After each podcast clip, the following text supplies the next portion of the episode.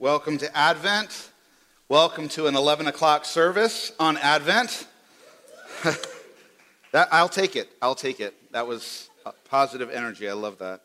Um, we really do appreciate your support and your um, willingness to work with us and to be flexible in this uh, season here at Sanctuary where we have amazing uh, things happening among us.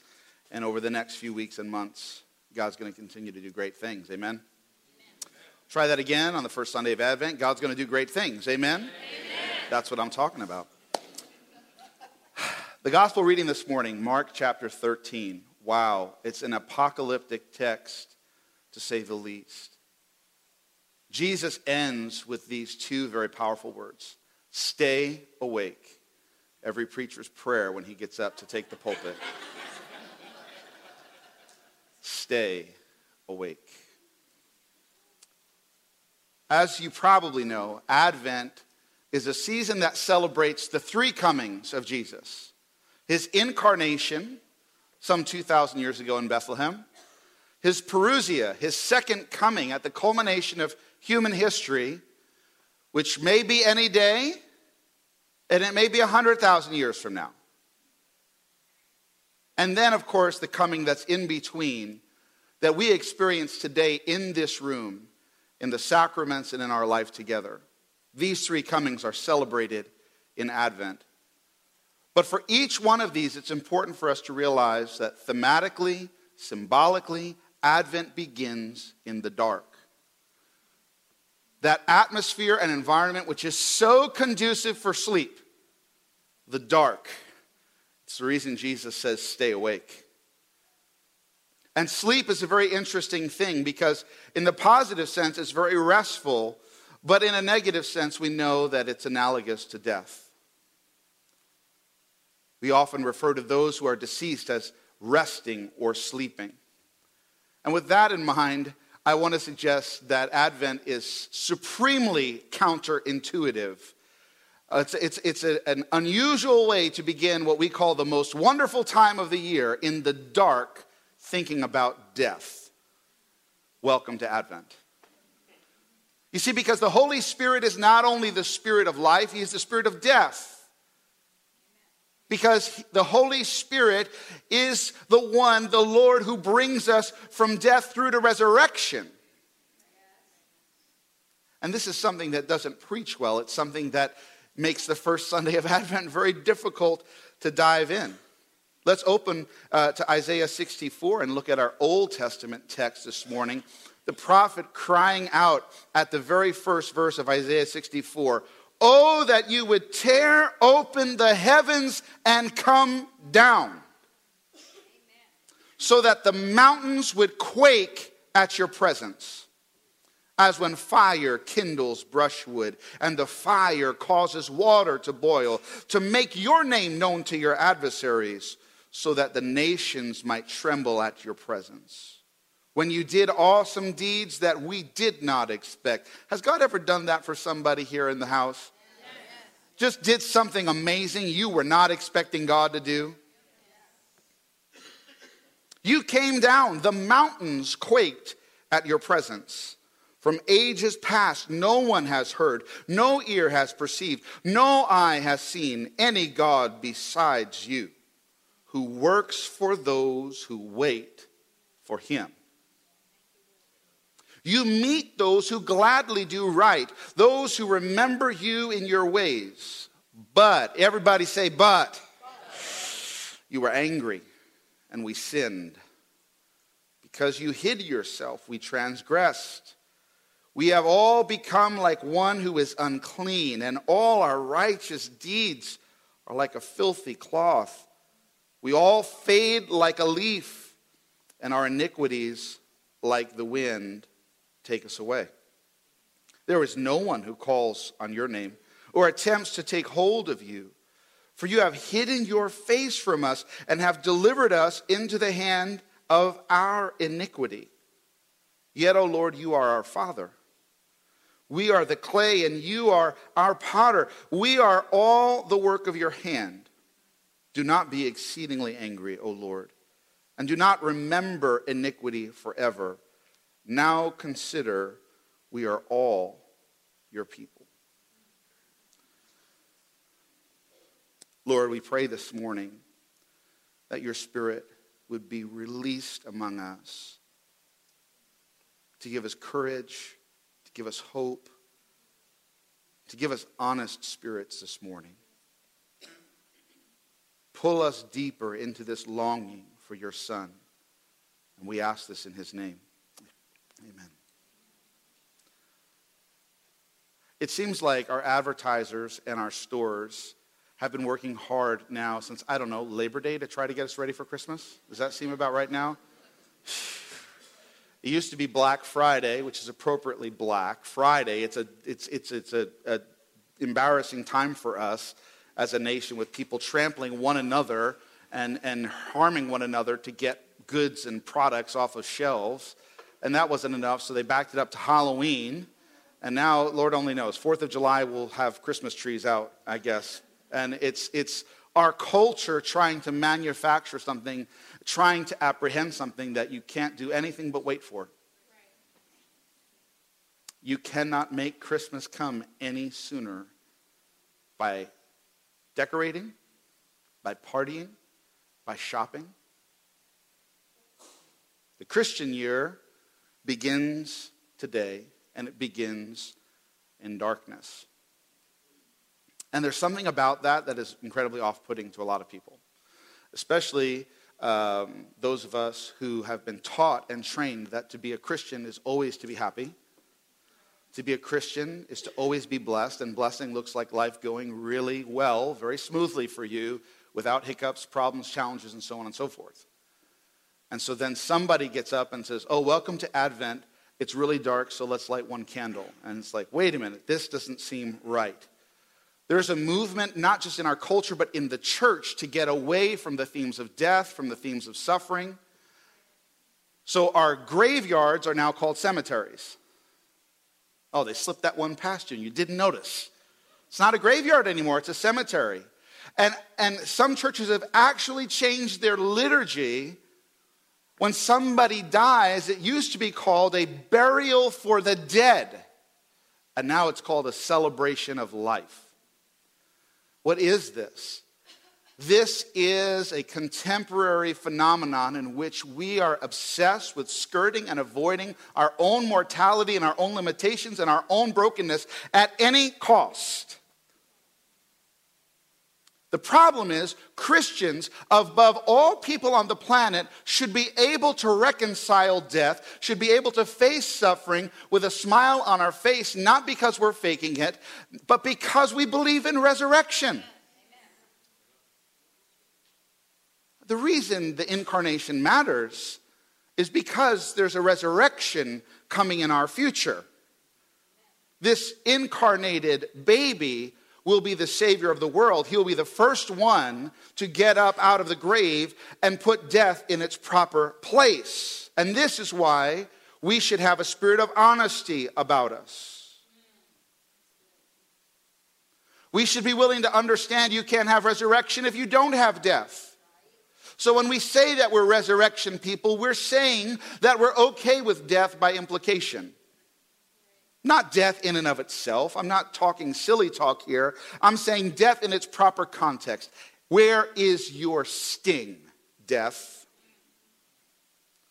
See, Christians among all people, we should be free to look our own sin in the face, to look our own failure in the face, to look our own darkness, to look our own brokenness in the face because of this resurrection. We don't need to repress our fears, we don't need to hide our personal brokenness.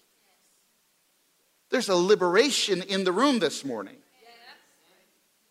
It's counterintuitive and it's odd when everybody's trying to put, you know, like uh, Clark Griswold lights on their house to dispel as much darkness as possible. You come into church and the preacher's talking about your darkness. Why? Because the Sun of Righteousness, S U N, can bear up under our darkness.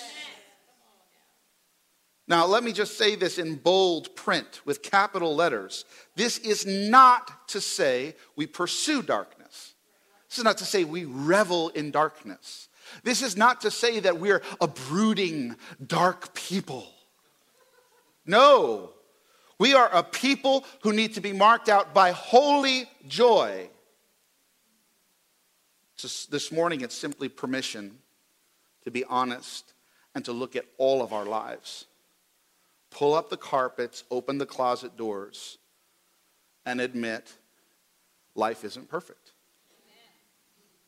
Let's make it more personal. I'm not perfect. Let's make it more personal. I'm a sinful, self willed, difficult person.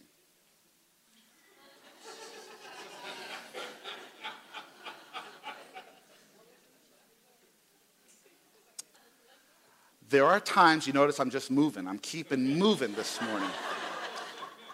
Sister Pastor on the front row, amen, and in all the wrong spots.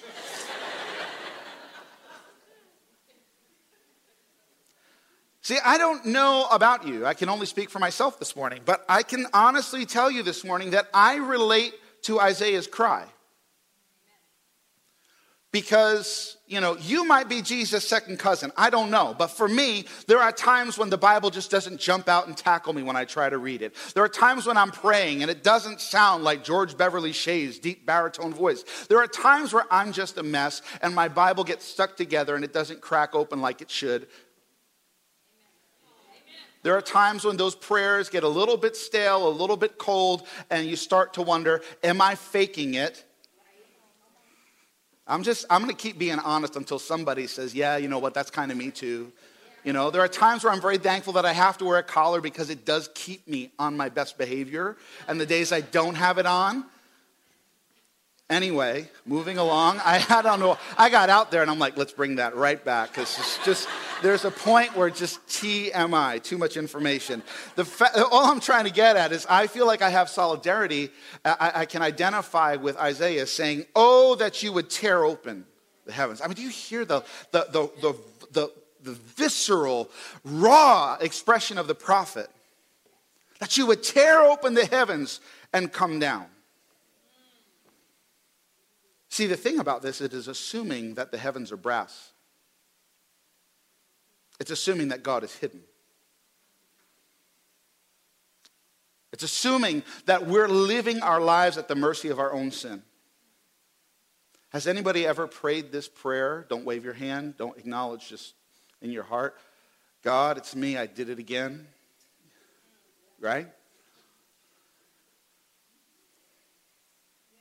Has anybody felt like the Apostle Paul in Romans chapter 7, make it gender uh, appropriate? Oh, wretched man that I am.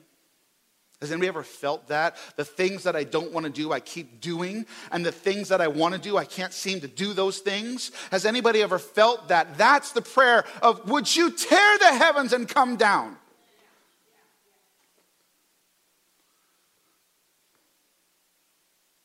2017 might have been that sort of year for you. Oh, wretched man, oh, wretched woman that I am. In the dark. Rip heaven open and show up, God. What I love about the God that Isaiah is crying out to here is he's crying out to a God who acts in ways that we don't expect. I think this is incredibly powerful, and it gives us a lot of hope this morning because we understand God best in what He has done, not in what we presume He should do.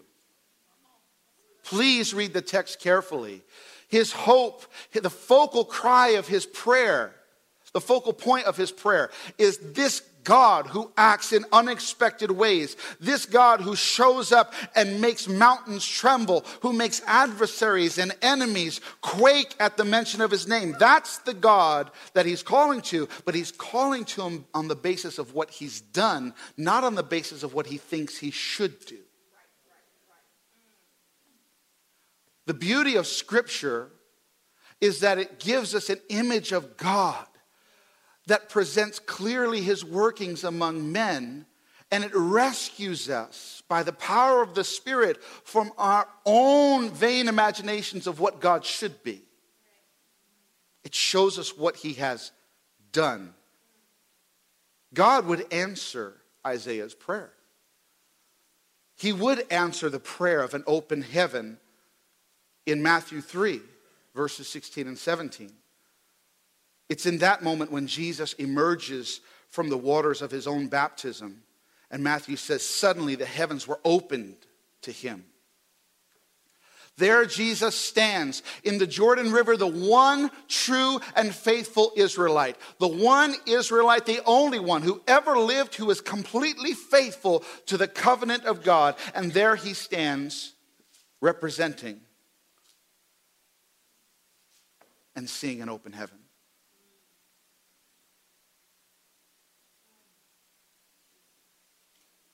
But the issue here is no one expected this to happen. You remember John, when Jesus comes to get baptized, he says, Whoa, this can't happen. This shouldn't be going down this way. People watching Jesus, not being able to perceive who he was, not being able to imagine that this is God in flesh. This Jesus is the answer no one expected, no one anticipated. This man who is also God. And think about how long it took the church to wrestle through this idea of Jesus being fully God and fully man. In the moment, how hard is this to deal with? This is John's cousin. And the heavens open up, and the Father speaks, and the Spirit descends like a dove. No eye, no ear could have imagined it. That's why Paul improvises Isaiah's text, doesn't he? Maybe as we were reading it this morning, you're like, I've heard that before. Yes, you've heard it before. In 1 Corinthians chapter 2 in the ninth verse, what does he say? He says, No eye has seen, no ear has heard, nor has it entered into the heart or imagination of men what God has prepared for those who love him. Ambrosiaster, one of the fathers of the church, says Paul uses this phrase from Isaiah to refer to the incarnation of Christ which not only goes against human perception, this is amazing. It goes against human perception, but it is beyond the understanding of heavenly powers as well. When we come into Advent, we come into a season where we're recalibrating our thinking to say that the coming of God in the man of Jesus is not only beyond anything we could have dreamed, the angels, the heavenly powers, nobody could have dreamed this up. God answers the prayer of Isaiah in unexpected ways. How many people in the room this morning could say, I'm going to lift up my hand and say, I'm praying for God to do something great in my life? Would you do that this morning? I need God to do something. Okay, can I say this to you? Be wide open because He may answer that in the most unexpected way you could ever imagine. As a matter of fact, if I was a betting man, and I'm not, if I was a betting man, I'd say he's going to answer it in a way you don't expect. I can't imagine. I love this fact that we cry out to a God who, it says in the fourth verse, he works for those who wait for him. Anybody here like waiting? Okay, good. I just want to make sure if there was somebody, you, I'm stepping down and you're coming up and take the next three weeks and show us how. Advent is an opportunity for us to grow in our capacity to wait well. You know, you can wait and then you can wait well. When you're waiting for somebody to change, anybody here married? So let's go back again. When you're waiting for somebody to change, you can wait or you can wait well. Anybody work for a grumpy boss? Paul better not raise his hand. Okay. Anybody work for a grumpy boss? You can wait or you can wait well. What is the difference? Our attitude, our disposition, our language. Advent is a season when the hard work of waiting in difficult circumstances is fleshed out in us. It's so hard to wait when circumstances are good. Imagine when they're bad. Some of you are like, I can. I can imagine that. And the last thing you want to hear in a bad circumstance is wait a little bit more. There's this great verse in Galatians where Paul says that in the fullness of time, God sent forth his son. In the fullness of time. Man, that's an awful thing to hear. God's not in a rush. He's going to wait until time is filled up. Augustine says this with the fullness of time, he appeared, the one who wanted to set us free from time. For set free from time, we would be able to reach that eternity which is beyond time. Friends, can I suggest this morning that if God is making us wait, it's because He's getting us to the place where He can liberate us from time altogether. So let's wait well. As a friend of mine would say, you can either go through it or you can grow through it. Just figure out which one it's going to be. Chances are, when we don't grow through it, we're going to go back and go through it again. So let's wait well. In whatever season of waiting you find yourself, understand this God works for those who wait for Him. All of this positive talk is a setup. Prophet's going to pull the rug out from under us right now. You ready? Put a seatbelt on. All this great big talk about God who causes, you know, the, the fire to start burning and all this. Isaiah is really saying this God, you're awesome, and you do good to your people, but I'm afraid we may have disqualified ourselves. God, we're in a bad spot. Man, I really wish you'd show up and fix it. But I'm afraid we don't really qualify for that help. See, this is the prophetic honesty that I think is healing to our souls. There's too much, if you could just give me a moment of indulgence here, there's too much nonsense, I think, coming across pulpits and airwaves today telling us to tell God what He should do for us. And what I really think we need to do is we need to wise up to the sort of honest brokenness and humility that says, I'm in a mess. It's probably my own doing. And I certainly don't qualify for help. That might be a better place to start. I'm thinking of the parable where Jesus says it's better for you to sit in the back of the room than to go to the head of the table and have to be told to go to the back of the room. I'd much rather come to the Lord saying, I'm an unclean man. I'm unworthy and I'm broken. I don't deserve your help. I actually don't know if you're going to help me, and have God surprise me and say, What do you want me to do for you? See, that's the posture of the blind man who comes and says, Have mercy on me, a sinner. I'd rather start there and, and, hear God say, Come on up higher. I'd rather hear God say, Let me show my strength. I'd much rather do that than come in like a petulant child, pointing my finger in the face of Almighty God, saying, You better do this because you cannot lie. Back to the notes. I'm sorry about that. But look how he says he's disqual- we've disqualified ourselves. Look at this, verse 6. We've all become like one who is unclean. And it gets worse. All our righteous deeds are like a filthy cloth. Pardon me, but in accuracy, we have to say the obvious. The filthy rag is a menstrual rag.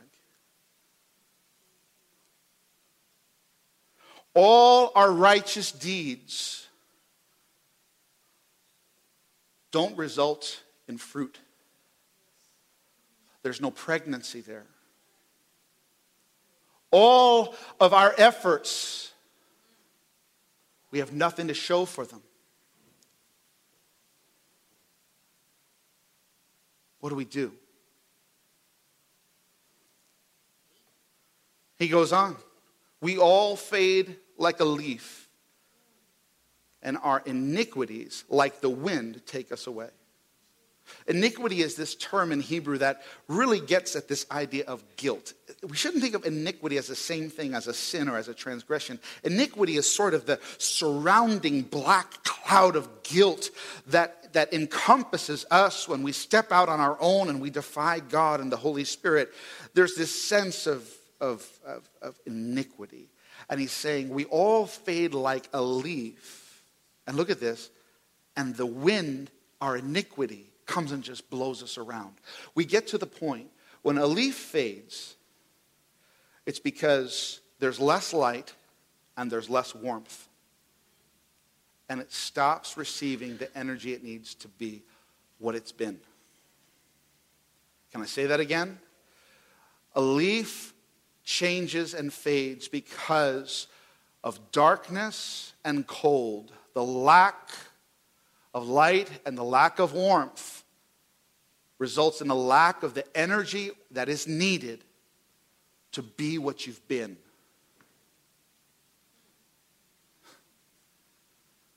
The New Living Translation is very helpful here. And it's where we got this very odd series title for Advent. Listen to this. Verse 5 You welcome, this is speaking all the good stuff about God. You welcome those who gladly do good, who follow godly ways. But you have been very angry with us, for we are not godly. We are constant sinners. How can people like us be saved?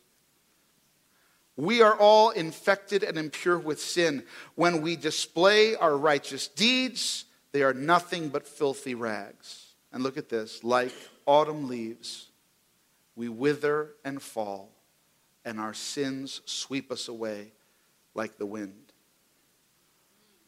So it would seem that the pathos of our text this morning asks the question Can this great God come and rescue a people like us? And if that question offends our sensibilities, I think we should be concerned. If we insist that we don't need saving, we should be concerned. If we presume that God has to save us, we should be concerned.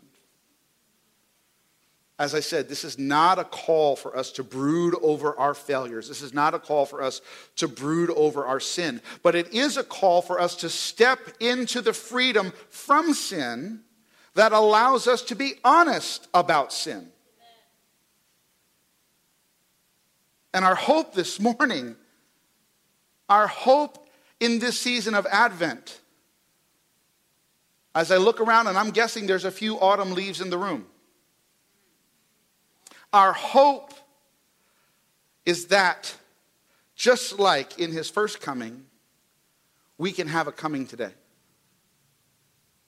That just as he was willing to enter the human experience of Israel as it was, he can enter the human experience of sanctuary as it is. Whatever darkness is around, he's not concerned. Whatever death is around, He's the Lord of death. Whatever sin is around, He's conquered sin. Jesus entered the human experience as it was, not as it should have been, but as it was. It was dark and it was under the reign of death. He entered human vulnerability in the most vulnerable form, an infant. This matters to us. His first coming was a tearing open of the sky. His first coming was an arrival to autumn leaves. His first coming was an arrival to people whose sin had left them powerless and broken and in darkness. Every person who's dealing with frustration this morning, every person who's got stuff that you don't want to talk about in your life this morning, Advent is for you this morning. Advent brings hope to you this morning because Advent says those are the sorts of situations Jesus shows up in. Everything that we've been taught by our culture, by our families, and by our churches to hide, to avoid, to put it away in a closet, Jesus says, No, no, no, no, I'll come right into the closet. You don't even have to bring it out. Keep the skeletons. I'll go play with the skeletons in the closet. That's where Jesus goes. As a matter of fact, Jesus comes in the same sort of vulnerability that you and I have this morning. See, autumn leaves when it comes to people. Our sin has detached us from the tree of life, and we fall down to the ground, to our fleshiness, to our carnality. And Jesus comes there and meets us in that place. There's a sort of connection between the way we are and the way that Jesus comes. Because on some level, we're all autumn leaves. And on another level, Jesus comes as an autumn leaf. As I was preparing this message in particular, but as we were getting ready for Advent, I was reminded of a poem from Archbishop Dr. Rowan Williams. And uh, he's the 104th Archbishop of Canterbury, and he wrote a poem called Advent Calendar. And this morning, I want us to do something a little bit different, and I wonder if we could all close our eyes and listen to the words of the poem this morning as a sort of closing prayer.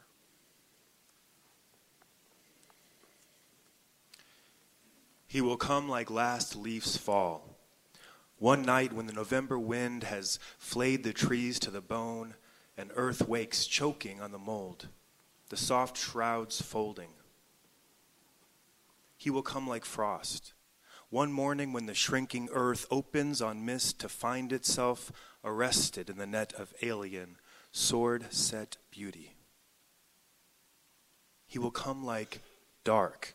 One evening when the bursting red of December sun draws up the sheet and penny masks his eye to yield the star snowed fields of sky. He will come will come. He will come like crying in the night, like blood, like breaking as the earth writhes to toss him free. He will come like child.